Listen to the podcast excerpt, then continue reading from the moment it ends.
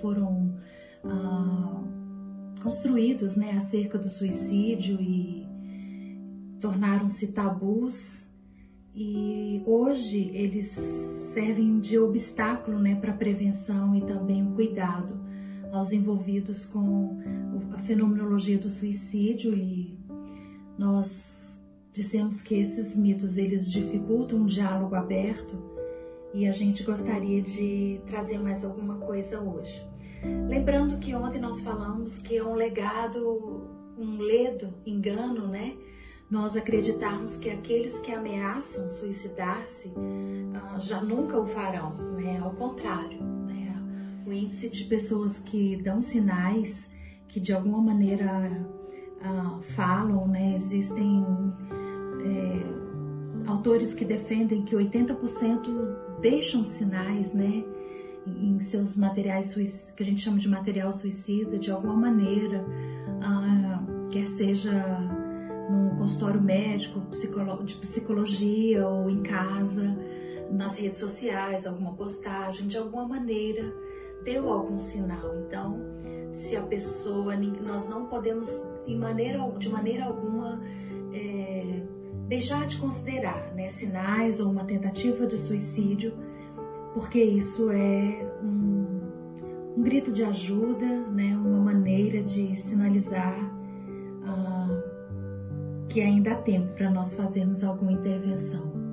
Segundo, é que só doentes mentais suicidam. Né? Isso também é uma falácia, a gente pode perceber isso uh, diante de vários quadros de pessoas e e autores que também defendem, né, quanto que pessoas em pleno estado mental e conscientes do que estão fazendo, né, por fatores diferentes da depressão também, ah, né, irão em algum momento tomar uma opção pelo autoextermínio, né, não, não só aquele que tem uma doença mental.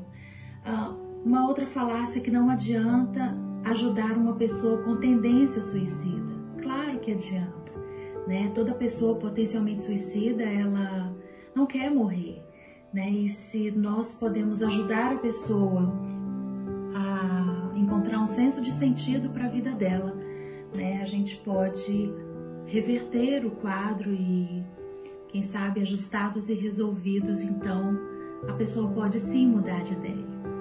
Quero hoje seguir o entendimento, ausência de Deus na vida da pessoa. Isso é um grande é, engano, né? Pensar é, que os que creem em Deus não passarão, né, por momentos de desespero e tal desespero podem sim é, flertar, levá-los a flertar com a própria morte, né?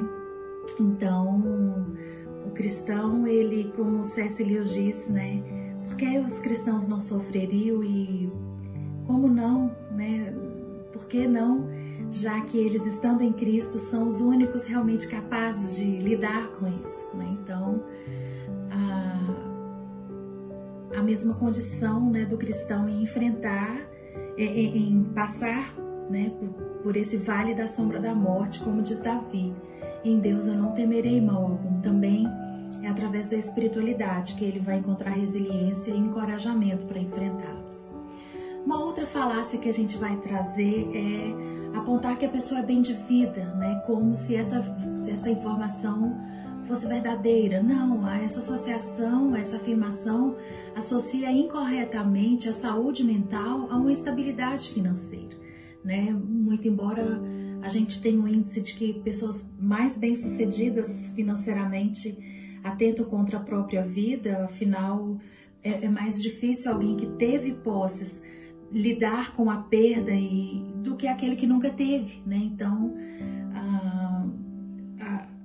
o, estar bem de vida financeiramente a, não é nenhuma segurança.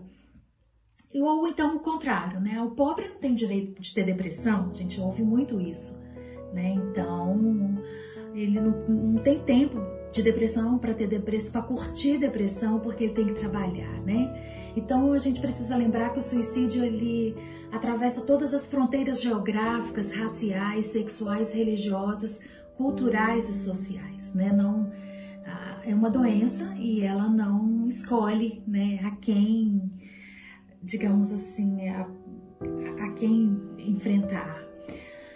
Ah, acreditar que a pessoa não tem depressão porque ela está sempre de boas, né? Então, como assim? Né? Então, no mundo que a gente vive hoje, né, especialmente por conta de preconceito ou estigma né, do comportamento depressivo, muitas vezes a pessoa vive uma vida fake, né? E as redes sociais hoje são aliadas a isso, né?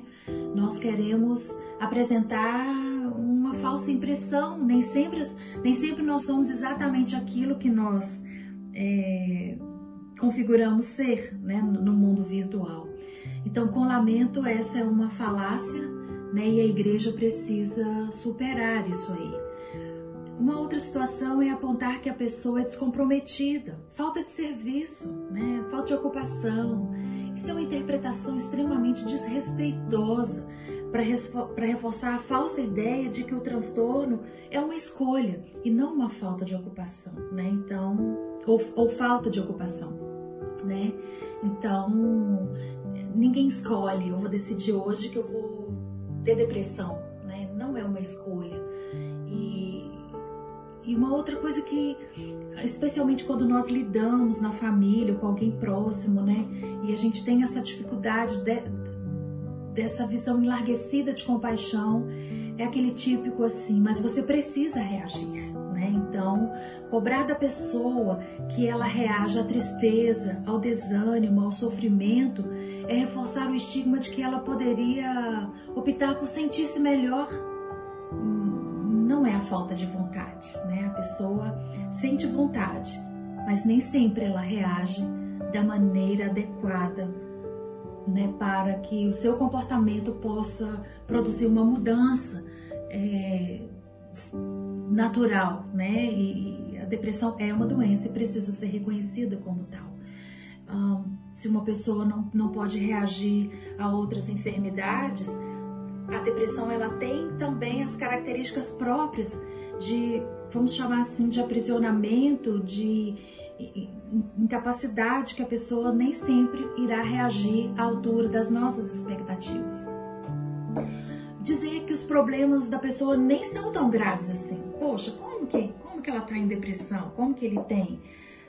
comparado aos meus problemas, nossa, né, se fosse comigo, então isso introduz mais culpa ainda por sugerir que existem pessoas com problemas mais graves e sabem lidar com isso. Né? Então, também isso é uma falácia.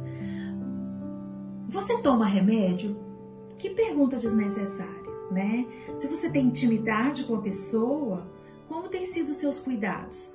Procura uma linguagem, né? Eu acho que você perguntar se ela toma remédio não seria a melhor, sem comentários, né? Ah, e aquele clássico, que é chamar atenção.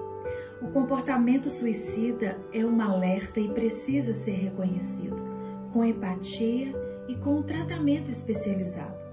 Quem sabe a pessoa queira mesmo chamar a sua atenção para que você possa enxergar o seu sofrimento. Chamar a sua atenção para que você possa notar que ela não está dando conta sozinha.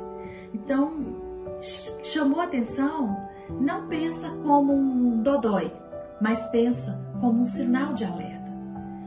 E fica aqui essas dicas, são simples, mas que nós possamos levá-las em conta e que Deus nos dê a sabedoria para um tratamento assertivo e que a gente possa vencer todos esses mitos e esses tabus que inviabilizam um diálogo aberto, franco que as pessoas possam se sentir confortáveis e abrir as suas dores e que sejamos uh, canal de bênção na vida delas. Tenham um bom dia. Já choramos muito, muitos se perderam